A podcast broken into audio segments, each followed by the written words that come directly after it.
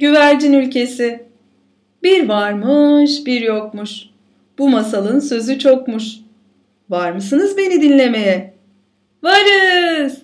diyen masal dostları masal ablayı takip ederek az gitmişler, uz gitmişler. Ve karşılarına akıl almaz büyüklükte ucu bucağı gözükmeyen bir ev çıkmış. Bu ev öyle büyük, öyle büyükmüş ki ülkenin tamamını kaplıyormuş. Boyu yerden göğe kadar, eni doğudan batıya kadar devam ediyormuş. İşte bu büyük evde kimler yaşıyormuş biliyor musunuz? Kimler? Güvercinler. Şaşırdınız değil mi? Meğer o ev güvercin evi, o ülkede güvercin ülkesiymiş. Masal dostları, çok mu merak ettiniz güvercin evini? Girelim mi bu ülkeden içeri? Evet, demiş masal dostları. Kapıyı çalmışlar. Tok tok tok. Ev çok büyük olduğu için kapı da büyükmüş. Yavaşça aralanmış kapı. Gıcırt. Masal dostları gördüklerine inanamamışlar. O kocaman evin içinde binlerce küçük ev, bir o kadar da güvercin varmış. Kimi uçuyor, kimi diğer güvercinlerle konuşuyor, kimi de kuluçkaya yatıyormuş. Hepsi de çok güzel gözüküyormuş. Gri, siyah, beyaz güvercinler etrafta uçuşup duruyormuş. Hepsinin evi kendi rengine göreymiş. Beyaz güvercinin evi beyaz, siyah güvercinin evi siyah renkteymiş. Biliyor musunuz? Bu evlerin pencereleri de varmış bizimkiler gibi. Çoğu zaman güvercinler pencereye dikilip etrafı seyrediyormuş. Masal dostları kapı aralığından gördükleri bu ülkeye girmek istemişler. Ama nasıl? İzin verir mi sizce güvercinler? Kapıyı açtılar ama içeri buyur ederler mi? Bunları düşünürlerken bir beyaz güvercin kapı aralığından uçup masal dostlarının yanına gelmiş. Merhaba, benim adım Maki demiş. Masal dostları gülümseyerek Merhaba, biz de masal dostlarıyız. Sizin ülkenizi merak ettik. Buralara kadar geldik. İçeri girip nasıl bir yer olduğunu görebilir miyiz? Demişler. Maki önce biraz düşünmüş. Sonra tabii neden olmasın? Yalnız içeri girmeden önce sizden bir ricam olacak demiş. Masal dostları nedir diye sormuşlar. Maki bizim ülke güvercinlerin ülkesi. Kendimize ait kurallarımız var. Bunlara uymalısınız. Yoksa arkadaşlarım benim sizi içeri buyur etmeme kızabilirler. Masal dostları da tabii uyarız kurallarınıza demişler. Sonra Maki önde, masal dostları arkada içeri girmişler. Etrafta ev olduğu kadar ağaç da varmış. Masal dostları etrafta çeşit çeşit ağaç var. Bu güzel kokular onlardan geliyor demek diye düşünmüş. Maki kimi zaman uçarak, kimi zaman da yürüyerek güvercin ülkesini masal dostlarına anlatıyormuş. Masal dostlarından biri arkadaşları ona düşünceli adını vermişler. Maki'ye ülkeniz bir harika, her şey çok güzel gözüküyor. Fakat benim anlamadığım bir şey var. Siz nasıl uçuyorsunuz? demiş.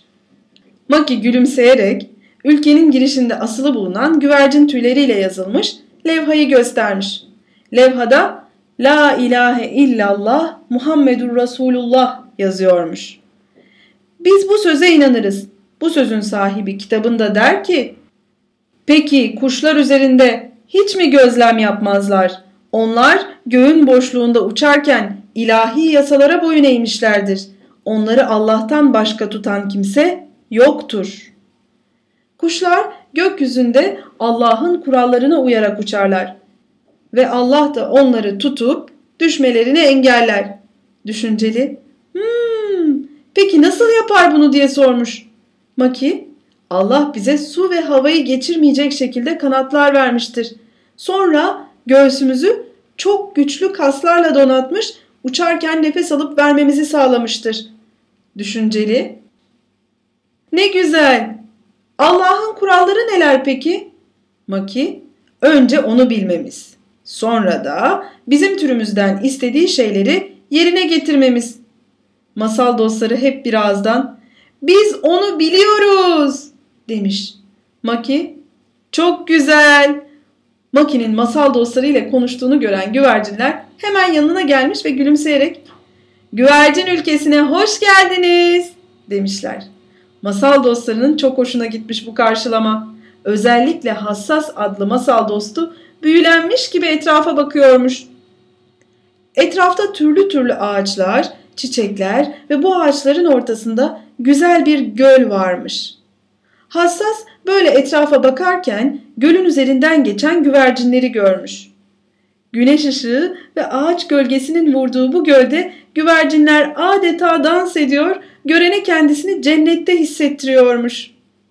Masal dostlarından yaramaz, gölü görünce dayanamamış. Hemen koşup girmiş. Bağıra çağıra suyu o tarafa bu tarafa ata ata yüzmeye çalışıyormuş. Hassas yaramaza ne yapıyorsun? Dur bakalım. Şimdi senin bu yaramazlığın ve kurallara uymayışın yüzünden bizi ülkeden dışarı çıkaracaklar. Hassas doğru söylüyormuş. Çünkü etraftaki güvercinler kim bu bizim düzenimizi bozan diye bakıyormuş yaramaza. Sakin yaramazın yanına gidip rahatsız etmeyelim güvercinleri. Bağırmadan da yüzebiliriz değil mi? demiş. Bırakmış kendini suya. Yavaş yavaş yüzmeye başlamış. Gölün üzerinde uçan güvercinler de sakini seyrediyorlarmış. Sonra da yanına gidip ''Merhaba, istersen beraber yüzelim.'' demişler. Yaramazın da istediği buymuş aslında. Bağırıp çağırması güvercinler yanına gelsin diyeymiş. Ama hiçbirisi yanına gelmemiş. Hepsi de başka tarafa uçmuş. Düşünceli, gördün mü? Başkasını rahatsız etmeyip kendi yolunda gidersen seninle ilgilenen olur.